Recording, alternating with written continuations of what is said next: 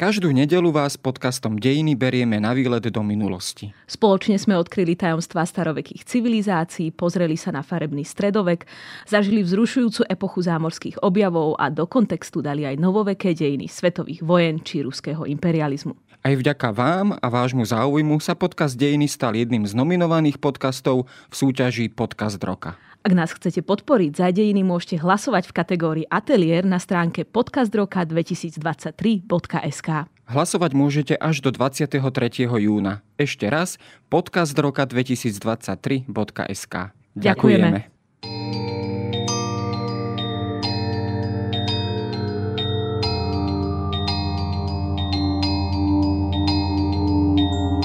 Nebeská, ty si tak záržíci, co abych ťa taky poviesil medzi ty andele a všechnu tú krásu. Tieto nežné a zároveň mrazivé slova zamestnanca krematória Karla Kopfrkingla svojej manželke Márii alias Lakmé sú dnes už dobre známou filmovou klasikou Spalovača mŕtvol. Jeho literárna predloha od Ladislava Fuxa je nemenej znepokojivým ponorom do ľudskej psychiky, ktorú postupne ovládne fixná idea či fanatické presvedčenie o vlastnom poslaní spasiť svet. Ten, kto má rád a dobre pozná tento československý psychologický horor z roku 1968, sa zaiste aspoň raz zamyslel nad tibetským motívom, ktorý prestupuje celý film i Fuxovú novelu. Odkiaľ sa berie a prečo ho autor použil?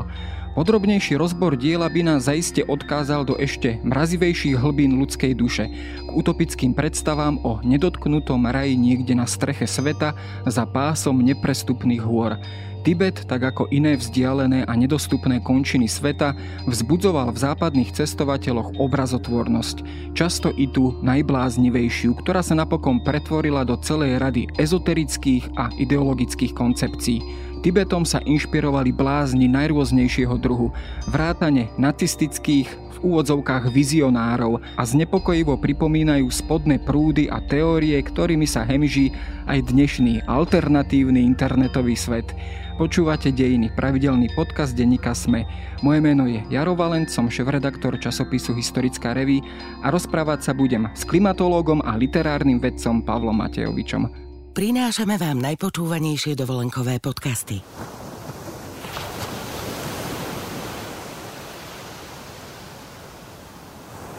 Dovolenkový podcast Morskej vlny s vašimi odplávajúcimi flipflopmi si môžete vypočuť v pohodlí lehátok na svojej dovolenke. Na dovolenka.zme.sk nájdete poznávacie aj pobytové zájazdy, z ktorých si pre seba vyberiete ten najlepší. Dovolenka.zme.sk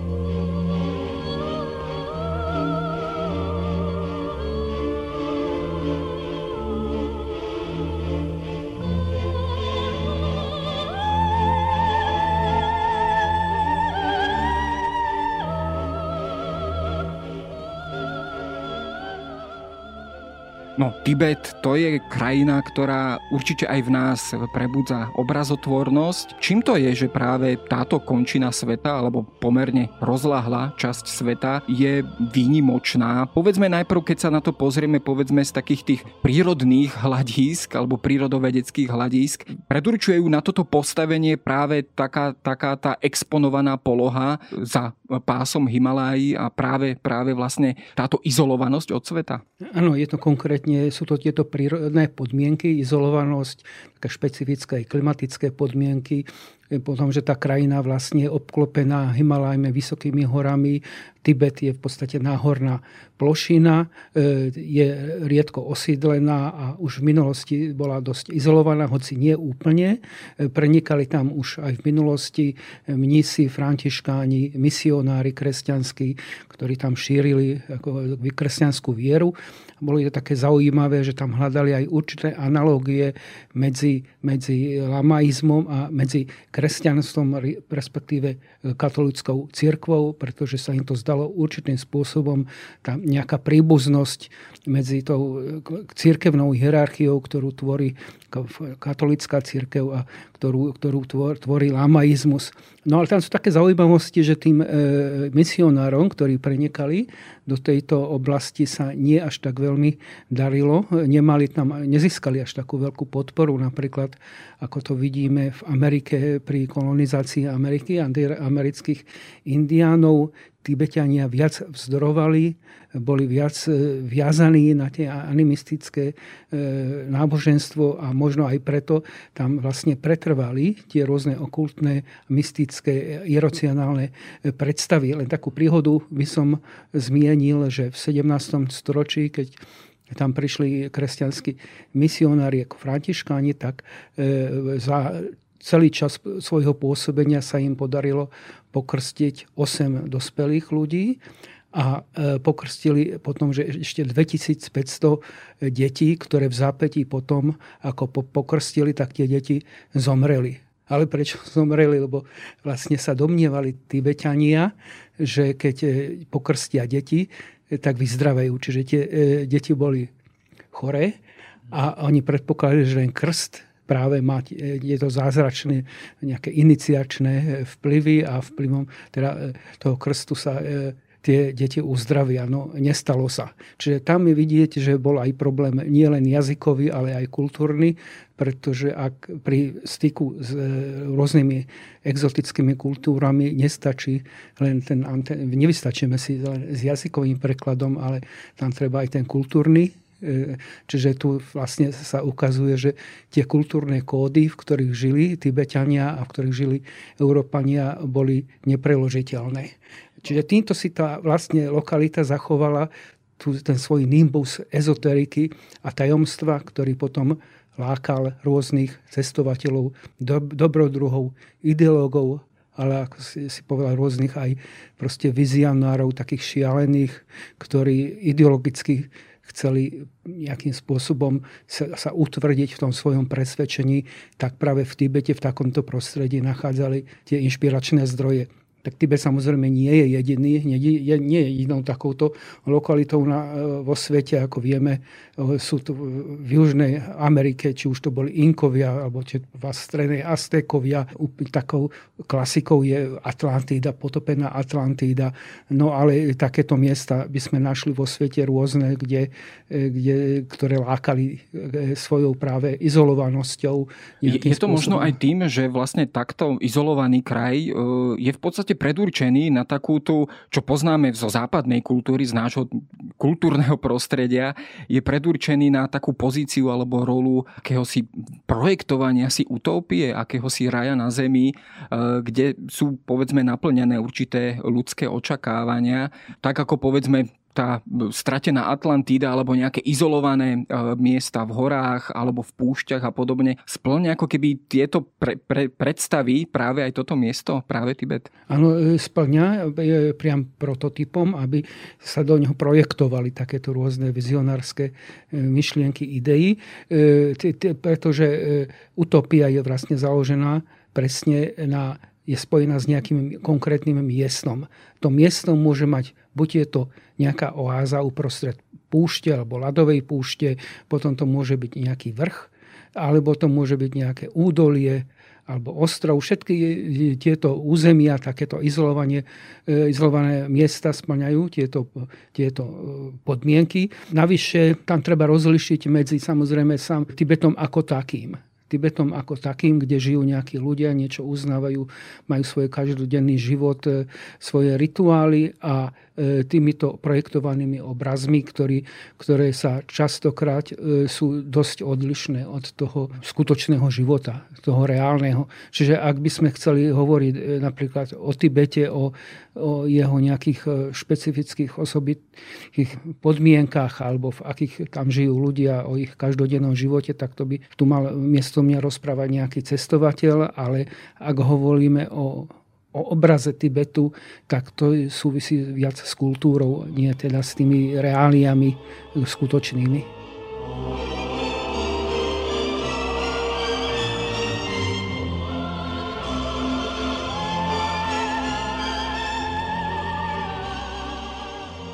No my sa vlastne budeme teraz rozprávať práve o tomto obraze Tibetu v tom našom západnom svete. Práve 19.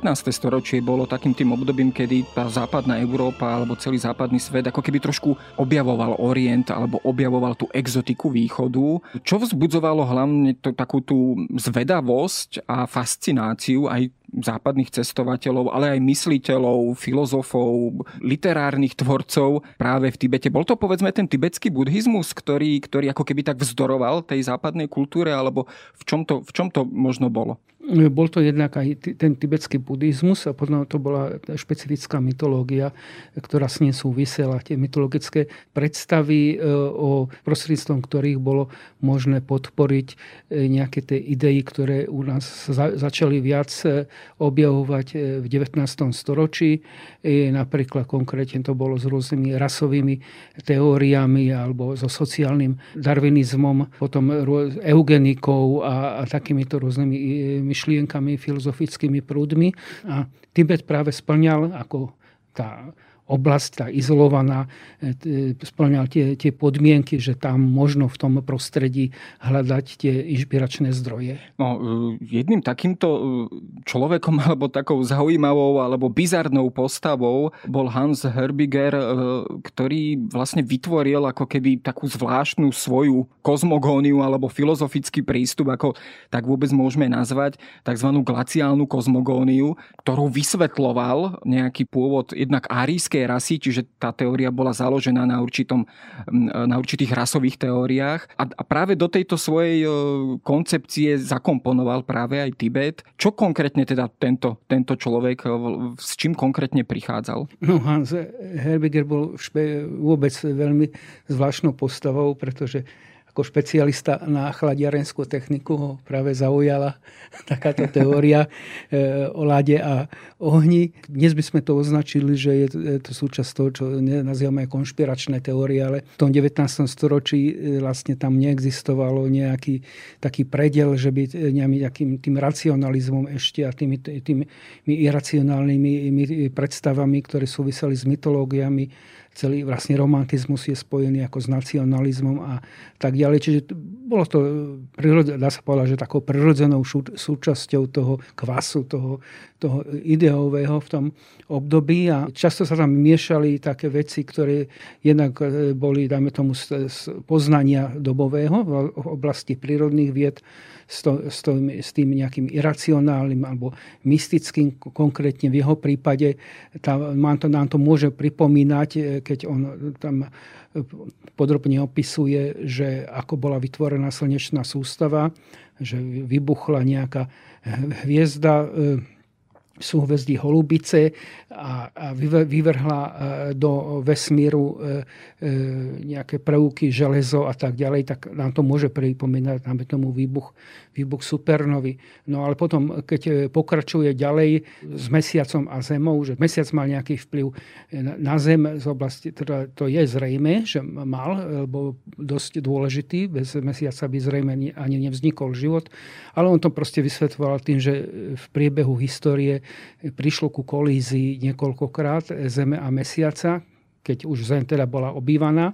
A v čase tých veľkých kolízií sa e, hladina mora zdvihla a zaplavila e, obrovské územia a prežili len ľudia, ktorí žili v tých vyšších polohách. A teda boli to ľudia, teda napríklad okrem Tibetu aj v Andách. A tým, že prežili, tak e, v sebe dokázali si zachovať tú ušlachtilosť alebo tú, tú schopnosť prežiť v takýchto extrémnych podmienkach. No, toto práve tu ako keby nadvezovala povedzme tá rasová teória, E, myslím, že aj taký ďalší takýto ideológ Hans Günther, ale aj tento Herbiger e, vlastne tvrdili, že práve na takýchto vysoko položených miestach ako keby prežila alebo sa zrodila nejaká, nejaká aríska rasa, alebo teda teda nejaký prototyp arískej rasy.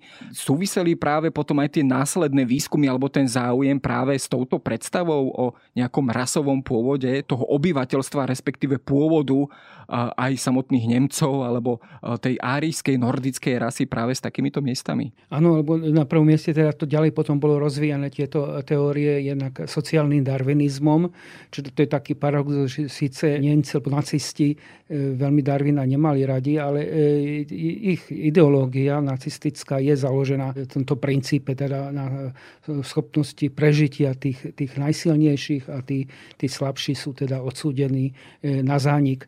No, potom to bol t- taký filozof ako e, Thomas Malthus, ktorý vlastne zase upozorňoval na nebezpečenstvo preľudnenia to, napríklad, to sú také tiež teórie, ktoré sa objavujú napríklad aj dnes v súvislosti napríklad s klima, riešením klimatickej krízy, že hlavným problémom je preľudnenie.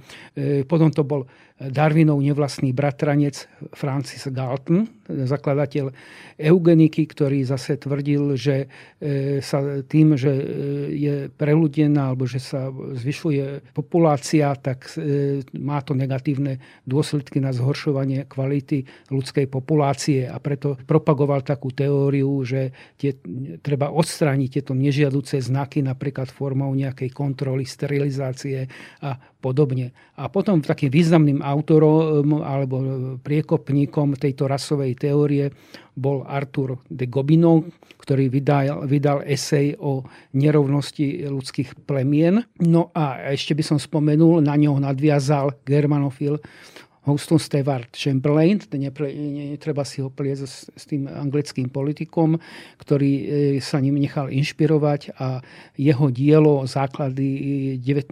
storočia, ktoré vyšli v roku 1899, je sa dnes sú vlastne takým klasickým dielom radikálneho antisemického e, rasizmu. Len taká zaujímavá, že on vlastne bol, bol zaťom Richarda Wagnera, čiže tam to je známe, že aj Wagnerová hudba nejak nejak Wagner bol ovplyvnený týmito ideami, ale aby sme tomu rozumeli, ešte v tom 19. storočí samozrejme tú nemalú tú podobu toho, toho, tú zvrátenú podobu, mm. ten antisemitizmus, aký nadobudol v 20. storočí v období nacizmu. No, potom je tu ešte taká ďalšia zaujímavá postava, Helena Blavacká, ktorá bola, dá sa povedať, na poli Nemka, na poli ruského pôvodu, ktorá tiež prišla s takou nejakou svojou ezoterickou predstavou. Údajne teda niekoľkokrát sama navštívila Tibet. E, to je otázne, do akej miery je to naozaj pravdou. A, ktorá vlastne prišla tiež s takouto predstavou o nejakom arijskom pôvode niekde práve v horách Tibetu. Bol, bol to v podstate len ďalší taký prvok z celej tej skladačky týchto teórií? Áno, ona tiež nejakým, má svoju zase teóriu, kde pre, hovorila, že ľudstvo pôvodne žilo v nejakej podobe takej astrálnej e, alebo nehmotnej a upadlo do vplyvom rôznych okolností alebo žiadostivosti alebo nejakých hmotných e, vecí do, do stavu, ktorý zažívame dnes a po, nejakej, po prekonaní tých fáz sa znovu vráti k tej astrálnej úrovni. Tam e, mala nejakú teóriu, ktorá bolo existovalo niekoľko stupňov, myslím 7 tých stupňov, e, ktorými ľudstvo malo prejsť a tam tiež je zaujímavá, zaujímavosť v tom, že to bolo spojené s určitými geografickými lokalitami. Napríklad podľa jedna z tých fáz, tých prvých fáz dokonca bola spojená s nejakou pevninou alebo nejakým miestom, ktorý sa nachádzal v oblasti Severného pólu. No, tiež mm. sme svojho času hovorili, že sa tam hľadáva v oblasti Severného pólu nejak, nejaký kontinent, nejaká utopia, tak ona už to mala tiež, tam je to. No a potom teda e, bola aj nejaký ďalší zaniknutý kontinent, ktorý neexistoval, už neexistuje, ktorý sa, e, teda to, ten v oblasti Severného pólu, ten kontinent sa volal Hyperboa a potom bola ešte, bol ešte kontinent Lemuria. A tam, títo Lemurovia e, tým, že objavili sexuálny akt plodenia, e, vlastne zažili, môžeme ten, ten objavenie tohto sexuality označuje ako za pád, pád človeka. Čiže zase tam je to nejaký archetyp, ktorý má blízko Biblii. Že teda Adam a Eva boli vyhnaní z raja, tak ona zase mala túto teóriu, že to bola, bol nejaký kontinent Lemúria. No, no ale tam na konci sa zase tiež objavuje napríklad Atlantida v tej, v tej jej predstave, že teda tá súvisí s tou nejakou zaniknutou civilizáciou a proste príde k tomu, že tí, ktorí budú predurčení spasiť svet, budú Aríci. Všecky je spasí. Celý svět. No a tu sa vlastne dostávame ako keby od tej teórie e, dosť bláznivej a dosť ezoterickej, už možno aj do politiky alebo do konkrétnej, nazvime to praxe, bohužiaľ, pretože vlastne práve v tých 20 30 rokoch sa vlastne aj teóriami nechávajú inšpirovať aj nacistickí funkcionári.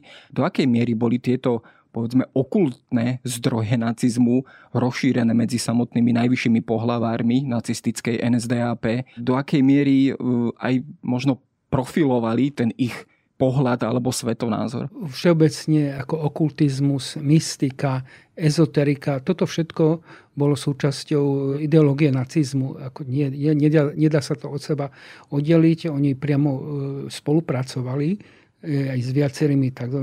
vešcami, a ktorými akože my mohli ako predpovedať e, budúcnosť, alebo ktorí, u ktorých sa domnievali, že boli v spojení s nejakými astrálnymi, demonickými, temnými silami a, a, a alebo tam rozlišovali čierna, biela mágia. Nechcem teraz zachádzať do podrobností. Jedným z takých veľkých priaznicov týchto ezoterických teórií bol práve Heinrich Himmler, ktorého oslovili práve tieto tieto teórie od, aj od Blavackej, aj od, od Herbigera. Treba povedať, že tá Herbigerová teória o kozmogónii bola veľmi populárna bola, akože mali dosť prepracovaní v tom čase v Nemecku a pre nich to bolo aj z pragmatických dôvodov e, nejakým spôsobom priateľné alebo to nejakým spôsobom popularizovali, pretože to vlastne bolo nejakým opakom toho, čo oni nazývali židovsk, židovská veda alebo židovské teórie, preto pre nich vlastne... Mala byť nejakou alternatívou alternatíva voči Einsteinovej. Voči, áno, Einsteinovej teórii, voči Einsteinovej teórii a teórii relativity, ale aj voči Darwinovi, tak mali, chceli vytvoriť ako svoju vlastnú e, nemeckú vedu, ktorá by, ktorá by vlastne ich ukotvila ideologicky. No, takáto kvázi veda si ako keby potom našla aj cesty k nejakému kvázi výskumu, ak to opäť takto nazveme. A tu vlastne prichádza postava Ernsta Schaffera, ktorý bol vlastne cestovateľ, zoológ, dobrodruh, e, ktorý sa zúčastnil niekoľkých expedícií, myslím, e, v Himalájach aj v Tibete. Tá, myslím, tá posledná jeho v rokoch 1938 až 1939 bola financovaná priamo v podstate nacistickou stranou alebo e, z nacistických e, kruhov.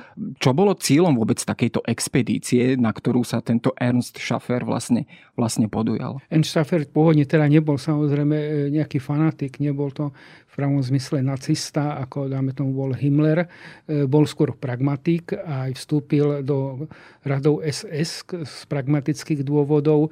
On už predtým teda vykonal nejaké expedície e, do Tibetu a hľadal ako vždy, keď niekto nejakú realizuje expedíciu, tak hľadá nejakých sponzorov a preto aj z pragmatických dôvodov vlastne sa stretol s Himmlerom v roku 1936 a bol teda z počiatku tými Himmlerovými názormi konšternovaný, lebo e, Himmler sa ho pýtal, že aký, aký má názor na na evolúciu, aký má názor na e, Einsteinovú teóriu relativity a teda Šefer sa ukázalo, že on s tým nemá problém, tak Himmler mu začal vysvetľovať, že žije v nejakom omyle, že musí teda e, prijať ich predstavy tak Schaeffer vlastne nebol v tomto zmysle presvedčeným nacistom, ale tam zase tiež treba povedať, že, že to využil nejakým spôsobom a že aj vedel o tom, čo e, nacisti robia a že ako môžu zneužiť e, vlastne tieto, e, túto expedíciu vo svoj prospech, pretože tam treba povedať, že nacisti účelom tej expedície, ktorú organizoval Šefer a ktorú, ktorú vlastne podporoval Himmler, nebolo hľadanie len nejakej árijskej rasy vyvolenej, ale boli to aj geopolitické záujmy, pretože tú obla, oblasť Tibetu mali záujem viaceré veľmoci, teda hlavne teda, teda bola Čína, potom to bolo, bolo Anglicko a a Nemecko a predtým aj Rusko teda. A čiže sa tam križili tieto záujmy. No a Nemci samozrejme mali, mali tiež e, svoju predstavu, že e, teda e, upevniť tam svoju nejakú politickú a vojenskú prítomnosť. Čiže malo to aj tieto, tieto boli, teda nielen, nie, neboli, neboli to čisto len tie, tie nejaké ideologické, ideologické záujmy. No keď som sa ja pozrel možno aj do takých starších fotografií z tejto expedície, tak som si tam povšimol, že títo jednotliví členovia expedície uh, mali so sebou také zariadenia, ktorými napríklad merali uh, veľkosť alebo rozmery, tvary, lepky tých, toho pôvodného obyvateľstva Tibetanov. Uh, čiže bol tam za tým povedzme aj takýto nejaký antropologický výskum alebo nadvezovalo to na tú nacistickú eugeniku a bola to jednoducho snaha dokázať vlastne všetky tieto teórie o nejakom pôvodnom pôvode arískej rasy práve, práve niekde v Tibete? No, súčasťou tej expedície bol aj Bruno Beger, ktorý vlastne bol antropológom a ktorý vykonával tieto antropometrické štúdie a merania, ktoré mali dokázať, že teda, že Tibetania sú e, súčasťou, majú súvislosť s tou árijskou rasou, im merial lepky, tiež sú tam rôzne také zaujímavé príhody, že vyjažu s tým, nie všetkým Tibetanom sa toto páčilo. No a mm, potom samozrejme, že to bolo aj prezentované, bola nejaká výstava e, týchto tibetských lebiek, alebo ktoré mali proste, táto výstava dokonca bola, myslím, že ešte aj po druhej svetovej vojne sprístupnená verejnosti, ktorá mala dokázať práve tú e, vyvolenosť, nadradenosť tejto arijskej rasy a konkrétne napríklad Bruno Beger, e, Beger už viac participoval E, na tej nejakým spôsobom nacistickej ich tých, tých praktikách. E, konkrétne je teda podozrenie, že e, má na svedomí 86 väzňov, ktorí boli vybraní Begerom pri selekcii, selekcii v Osvienčime, čiže on už sa aj priamo zúčastnil na týchto nejakých pokusoch ako tá najznámejšie Mengele a podobne, čiže on už má, tu, tá jeho zodpovednosť je podstatne teda... Už sa skrátka zúčastňoval na týchto beštialitách na, na, na, nacistických, ale tam tiež zaujímavý možno taký, taká prítomnosť práve toho nacistického symbolu svastiky, ktorú nacisti teda objavovali, nachádzali aj práve v prostredí toho tibetského buddhizmu. Predpokladám zrejme správne, že si to okamžite asi vykladali ako opäť nejaké znamenie alebo ako potvrdenie nejakej svojej teórie o nejakom árijskom pôvode e, e, tohto obyvateľstva alebo, alebo, alebo lokalizácie árijskej rasy práve v týchto končinách. Áno, lebo tam máme, v buddhizme existuje aj e, teda pravotočivá alebo lavotočivá svastika, ale treba povedať, že tento symbol vlastne je, sa objavuje nielen v buddhizme, ale nájdeme ho aj v iných náboženstvách, dokonca aj v kresťanstve, kde plnil na nejakých chrámoch nejakú dekoratívnu funkciu. No, Tibetania tento symbol úplne inak interpretovali, bol e, viac spojený so zemou a s nejakým kladnými, mal také e, pozitívne konotácie. Proste nacisti ho zneužili a na rozdiel teda od e, tej lamaistickej, lavotočivej svastiky nacisti používali pravotočivú svastiku. Čiže e, tam ten symbol vlastne dá sa povedať, ale to nie je prvý raz v histórii bol zneužitý na takéto ciele a dnes e, vlastne je vnímaný vo viacerých štátoch ako symbol, e, symbol nacizmu, hoci teda pôvodne samozrejme túto funkciu nemal. Hrají Dvořákovo Largo, pane Dvořák. Za 75 minut se slečna Čárská promění v popel a naplní urnu. Ale duše ne. Ta do urny nejde. Ta se převtělí, osvobodí, jak říkají tibetané. Zalétne do éteru. No, a teraz, keď by sme sa vrátili k tomu, k tomu začiatku nášmu, nášho rozhovoru, a teda Spalovačový mŕtvol, je to pozoruhodné literárne dielo, novela od Ladislava Fuxa, ktorý ako keby spracoval aj tú teda skúsenosť e, z konca 30. rokov a z čas druhej svetovej vojny a práve teda s holokaustom. Pozoruhodným teda faktom je, že sa práve v tejto novele aj v následnom tom filmovom slávnom spracovaní od Juraja Herca, režiséra v, rovnomernom filme Spalovač mŕtvol práve objavuje neustále ten motív Tibetu, akéhosi tibetského mnícha, ktorý sa tam objavuje.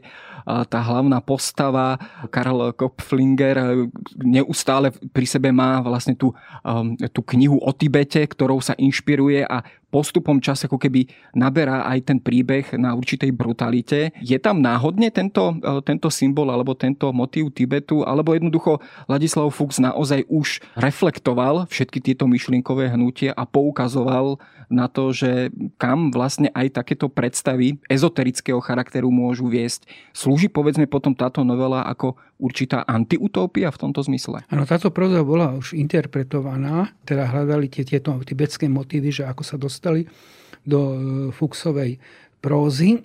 Taká zaujímavosť, že sám Fuchs e, sa zaoberal metempsychózou, Čiže problém reinkarnácie mu bol blízky a potom to teda v tej svojej proze nejakým spôsobom spracoval, ale zároveň si teda uvedomoval, že tá téma má ešte aj iný potenciál a otvoril sa zrejme e, aj pod vplyvom toho, čo poznal ešte predtým. E, tam sa uvažuje, že čo bolo priamou inšpiráciou pre Fuchsa, či to bola nejaká, nejaká, nejaké konkrétne literárne dielo a e, je tam aj zmienené e, tzv. žltá kniha o Tibete. Aj v tom filme vidíme na obale tej knihy Lhasu, ten chrám v Lhase a aj priamo tam hovorí teda Kopfringl na jednom mieste hovorí, že mám doma jednou takovou nádhernou knihu ve žlutém plátne. Je to kniha o Tibetu, o tibetských klášteřích, o jejich nejvyšším vládci Dalajlámovi, o jejich uchvatné víře, čte se v ní jako v Biblii. Utrpení je zlo, které máme odstraňovat, anebo aspoň zmírňovat, zkracovat, ale toto zlo pášou lidé, protože je obklopuje zeď, pro ktorou nevidí svietlo. Tak toto čítame, tak nevidíme v tom nič zvrátené. Ale to je práve tá ambivalentnosť alebo to, ten to, čo je, kam môže viesť takáto predstava, ak niekto má pocit, že e, nadobudne nejakú schopnosť e, ľudí oslobodzovať alebo ich, e, ich meniť. Toto je vlastne bolo aj podstatou totalitných ideológií, či, či tu už sa to týkalo nacizmu alebo komunizmu. Ale, ale vráťme sa späť k tej knihe vlastne, že čo to bola e, za knihu. No, tak my sme mohli povedať, že to, bola, to sa tu priam núka, že to mohla byť tibetská kniha mŕtvych. Ale v skutočnosti teda sa ukázalo, že tibetská kniha mŕtvych to nebola, ale bola, bola to próza, e, konkrétne román Mipam od Alexandry David Nílové. Táto kniha je tiež e, v tej Fuxovej próze. Od tejto autorky je zmienená, ona ale napísala viacero kníh, ktoré sa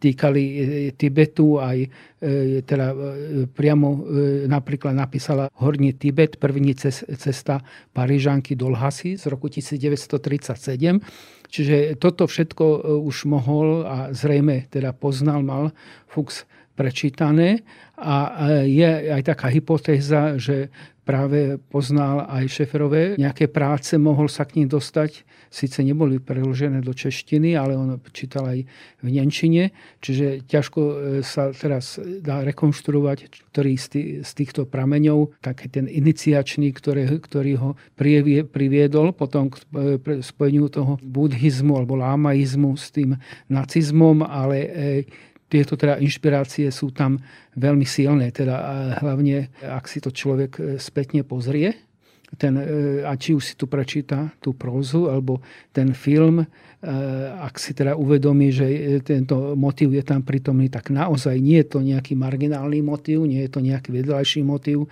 ktorý by slúžil na nejaké ozvláštnenie toho príbehu, ale by som povedal, že je to jeden z ústredných motívov. Ako motív. Kdyby byly takové obrovské společné pece. kam by se jich vešlo najednou sto, pětset, tisíc. Dalo by se to dělat třeba za deset minut. Takové celé haly, které by byly ve stálem provozu. To by se moc ušetřilo. Z jedné strany by se tam dávala těla, nejlépe po sto kusech, z druhé strany by se sypal popel. On by se sice smísil, ale, ale to by nebyla vada, protože v popelu není rozdíl. A hořejškem by se palily osvobozené duše. Takhle by šlo velmi rychle osvobodit celé lidstvo, celý svět.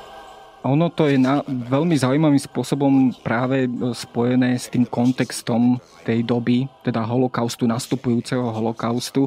Opäť tam vlastne táto hlavná postava spomína to známe, že z prachu sme povstali, prach sme a na prach sa obrátime a zároveň teda, že je potrebné vyslobodiť duše vlastne ako keby z okov ľudského tela, čo zase má povedzme nejaký ten súvis alebo nadväznosť na tú, na tú buddhistickú alebo tibetsko-buddhistickú predstavu o vyslobodení a prevtelovaní duši a tak ďalej. Tu sú naozaj posplietané viaceré ako keby určité myšlienkové prúdy dojmy. Celé to ale evokuje takéto prostredie akéhosi alternatívneho myšlienkového sveta, ktorý vedie možno práve k takýmto tragickým záverom, ktorým aj tento príbeh končí. Je to v tomto zmysle v podstate výstraha aj pre čitateľov, že jednoducho mm, kam nás môže takéto ezoterické uvažovanie až doviesť, až povedzme do takýchto, takýchto tristných záverov? Áno, je to tak, lebo vlastne Fuchsov román Spalovač mŕtval mohli by sme aj zo žánrového hľadiska označiť za dystopiu alebo antiutopiu, ktorá je e,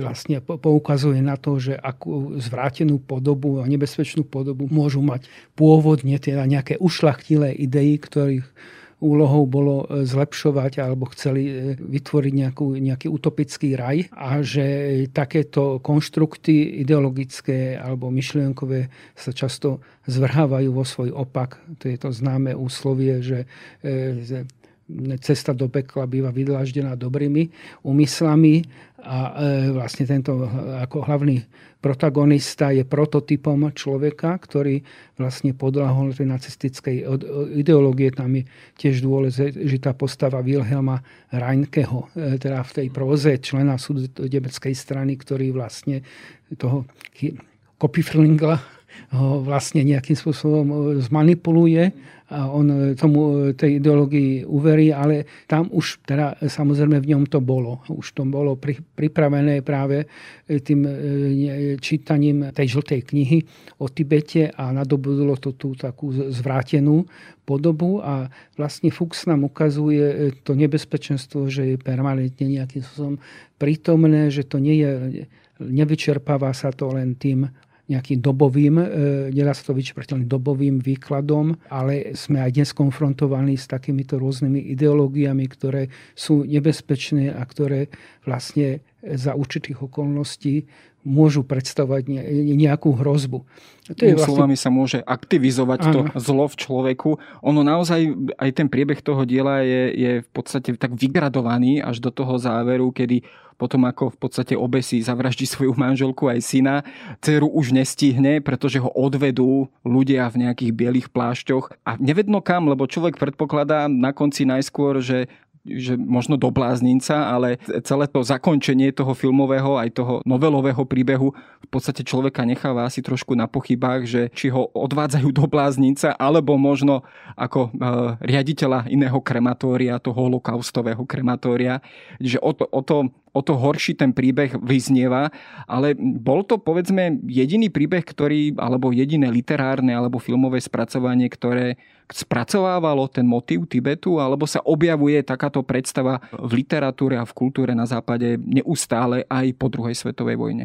Určite napríklad v 60. rokoch e, v súvislosti teda s študentskými revoltami voči konzumnému spôsobu života, voči kapitalizmu. Boli bytníci, ktorí sa nechali inšpirovať e, Tibetom. Tam, tam malo iné, iné, iné podložie.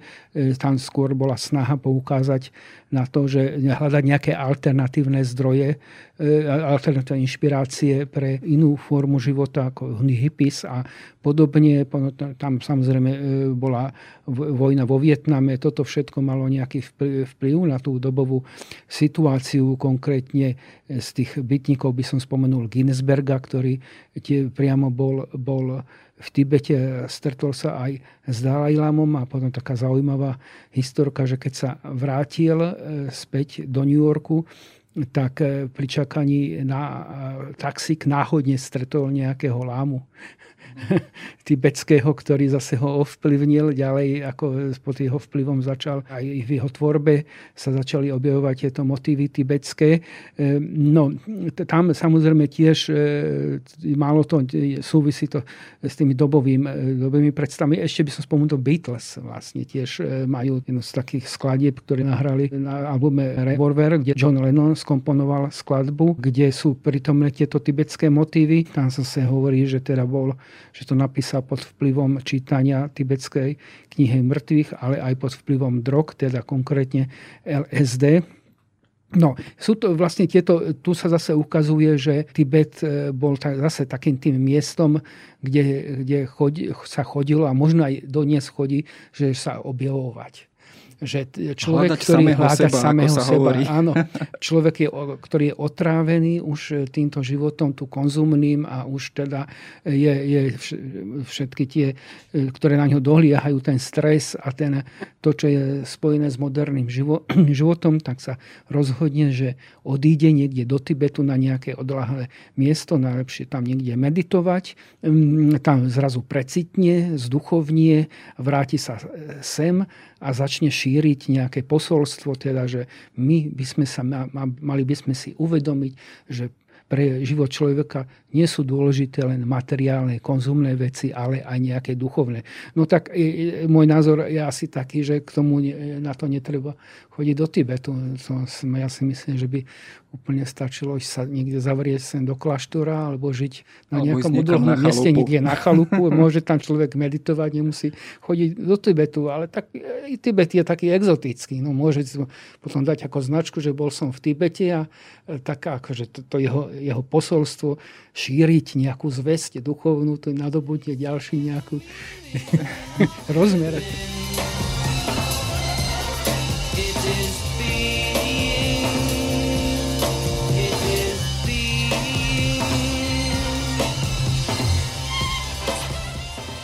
No, mne, mne toto všetko ale pripomína taký pozoruhodný fenomén, aj súčasný fenomén toho takého alternatívneho internetového svetu, kde sa takéto rôzne ezoterické teórie o pôvode ja neviem, Slovanov a Arícov a neviem koho všetkého. Takýmito teóriami sa to tam v podstate len hemží. Domnievam sa správne, že, že je, to, je to taká analogia, že ani my nie sme imúnni voči takýmto e, zvláštnym, bláznivým interpretáciám a predstavám utopického charakteru a že v podstate tá situácia sa opakuje stále dokola? Tieto veci môžu byť zaujímavé napríklad, ak sú použité v umení, ako to vidíme u Fuxa. Hej. E, s tým pracujú viacerí autory, keď, sa, keď sú súčasťou nejakej literárnej fikcie. Napríklad, ako som spomenul, dystopia, alebo Fuchs nebol len autorom tejto dystopie, ale napríklad e, Myšili Natalie Nuzhabrovej alebo Výkrik z tmy, ale nakoniec aj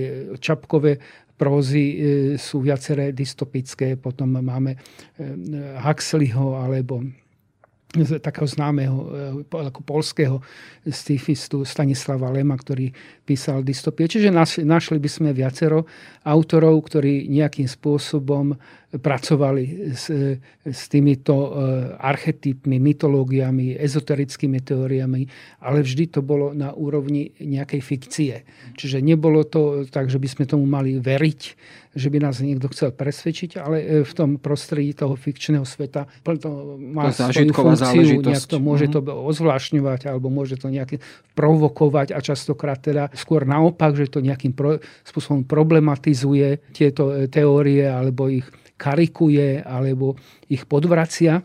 No oveľa nebezpečnejšie sú práve, ako si spomenul, tieto rôzne internetové takéto ktoré sa v tom virtuálnom prostredí šíria, kde už neexistuje toto kritický odstup, ale e, kde, kde sa nerozlišuje medzi fikciou a realitou a kde, slovami... kde ľudia aj celkom inteligentní sú schopní podľahnúť takýmto rôznym pseudovedeckým konštrukciám a ktoré vlastne sme potom s tým konfrontovaní. S takýmito ľuďmi, ako vieme, je ťažká diskusia, keď proste niekto uverí nejakému takémuto iracionálnemu teórii tak o nejakých praslovanoch, praáricoch a tak ďalej ho potom presviečať, že to, je, že to vzniklo, že to má svoju prehistóriu a že to vlastne fikcia je veľmi ťažké ho nejakými racionálnymi argumentmi presvedčiť. Inými slovami je veľmi potom ťažké, keď niekto tieto bláznivé teórie začne brať naozaj doslova a vážne. S takýmto človekom je ťažké diskutovať. Možno len na záver, je voči tomu vôbec nejaká imunita, ktorú, ktorú by sme možno v sebe mali mali? Je toto kritické myslenie, alebo jednoducho možno aj takýto ponor do takýchto myšlienkových prúdov by malo byť možno súčasťou nejakého nášho vedomia, historického povedomia. Ja si, že áno, prirodzenou imunitou je nejaká či, forma čitateľskej gramotnosti, e, čomu, čomu sa teda hovorí čitateľská gramotnosť. Čím teda viac dokážeme tieto veci vnímať v nejakých súvislostiach, ale ide tu hlavne najmä o dobové súvislosti, ak si uvedomíme, že tie teórie vznikali v nejakom konkrétnom období, kde plnili nejakú funkciu, že tam patria, tak nie sú nebezpečné. Nebezpečné sa stávajú vtedy, ak sa stanú súčasťou nejakých ideologického e, presviečania. Čiže to je, je to dlhodobý proces, ktorý vlastne súvisí s výchovou a k tomu, že ústavične poukazovať na to, že ide o, vždy ide v tomto prípade e, o nejaké fikcie, ktoré e, s realitou e, sa veľmi lišia od tej reality. Ako som spomínal, že sú to nejaké projekcie. Sú to nejaké projekcie, ktoré vlastne my, obyvateľia západného sveta, projektujeme do, do iných kultúr Čiže nie je to o tých kultúrach, ale je to o nás. A, a, a v tom zrkadle môžeme e, často zazrieť aj nie celkom lichotivú tvár. Samých seba. Samých seba. No, skrátka, človek by nemal asi podceňovať svoje myšlienky a naozaj k ním pristupovať kriticky, pretože sa to môže zvrhnúť do niečoho, čoho sa potom neskôr sami zlákneme. Práve o takýchto predstavách, ktoré sú naviazané na predstavu Tibetu ako, ako akejsi bajnej krajiny utopie, som sa porozprával s Pavlom Matejovičom. Ďakujem za rozhovor. Ja ďakujem. Dovidenia.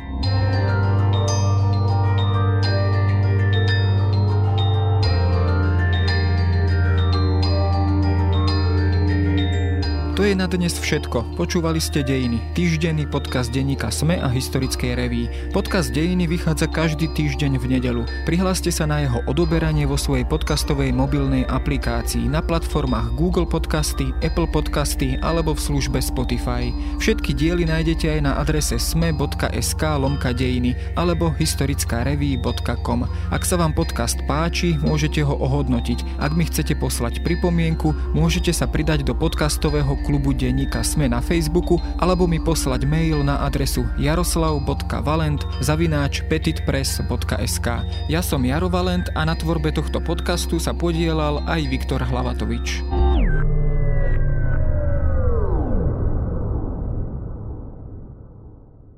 Prinášame vám najpočúvanejšie dovolenkové podcasty.